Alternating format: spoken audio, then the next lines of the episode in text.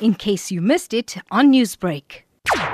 Looking at the food stores in recent times in the coronavirus, there was a shortage of vegetables. I said, this is a right moment to actually get people to start planting. And before the coronavirus uh, lockdown, we did have a good, fruitful meeting with the Parks Department, and we spoke about adopting land and getting the community involved in actually planting and maintaining the land, which will reduce the cost of the Parks Department of maintenance. We understand that you've also included the Department of Agriculture in order to source seeds for those who will be embarking on this project within their homes or their community. Tell us a yes. little bit more about that. With the lockdown, for the coronavirus, we've seen the government giving uh, hampers and so on. But that will just last a few days. But if people can actually plant their own vegetables, they will constantly get a flow of food coming in.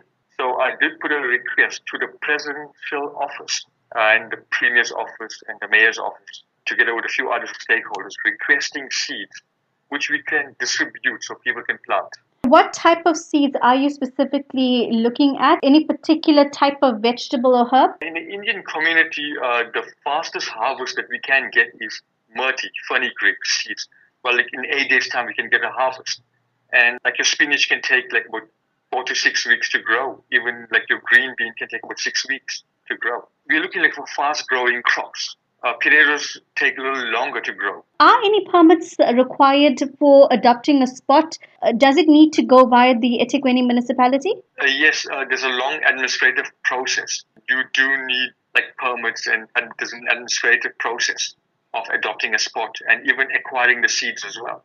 Newsbreak, Lotus FM, powered by SABC News.